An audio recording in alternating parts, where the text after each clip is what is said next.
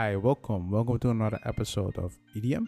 Today we have that I didn't know they have it in uh, English, but I speak a lot of languages. I know they have this in Dutch, and when I look at it, it has the same meaning, but it's I never used it in English. But you're asking yourself, okay, Alex, what's the idiom? Idiom is straight from the horse mouth. Okay, what does it mean?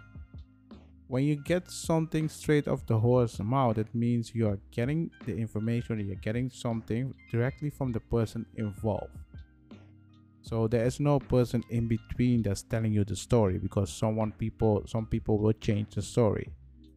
And when you use this idiom, if you use it correct, you're saying, hey, you're getting the information, you're getting the things directly from the person involved. Let's look at the example. Listen to the news straight from the horse's mouth. We are getting bonus this week.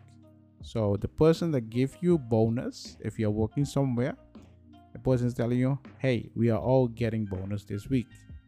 So you're hearing it from the person that is involved in the bonus. So that's technically it. And in Dutch, you have a similar um, saying about this. And I didn't know you have it the same saying in um, idiom in English, but uh, interesting. What do you guys think? Would you ever use this idiom? This is not something that I always use, but most of the time when you're in a situation where you need to use it, you will use it. But this is not an idiom that you always use every day.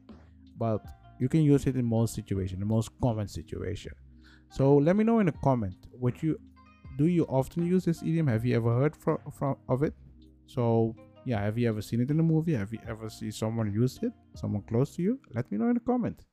So that's about it for this episode. I hope you guys like it. See you guys in the next episode. Bye.